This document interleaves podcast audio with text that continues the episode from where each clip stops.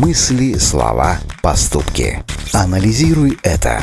Измени свою жизнь с помощью популярной психологии.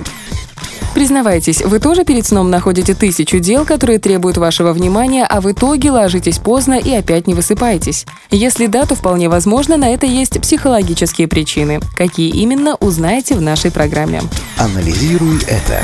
Когда вы весь день проводите на работе, особенно на нелюбимой, а вечер посвящаете бытовым вопросам, неудивительно, что ночь превращается в священное время. Вы пытаетесь хотя бы пару часов урвать для тех дел, до которых не доходят руки. У некоторых в такие моменты включается внутренний перфекционист. Он требует, чтобы вы ответили на все сообщения в мессенджерах, убрали, наконец, в шкафу или занялись пересадкой цветов. И не стоит забывать о своем хобби, ведь если не посвятить ему время сейчас, то спрашивается, когда еще?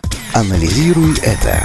Проблема в том, что, относясь к себе подобным образом, вы банально губите свое здоровье. Повторяющийся недосып – это чудовищная потеря внутреннего ресурса и прямой путь к развитию различных болезней. Всех дел попросту не переделаешь, и заниматься ими в час ночи – не лучший выбор. Вместо этого попробуйте оптимизировать свой дневной график. Избавьтесь от пустой траты времени или задумайтесь о смене работы, если она отнимает много сил и времени. Главное – найти настоящую причину ваших ночных бдений и расставить приоритеты. Сделайте это, и ваша жизнь определенно изменится к лучшему. Анализируй это.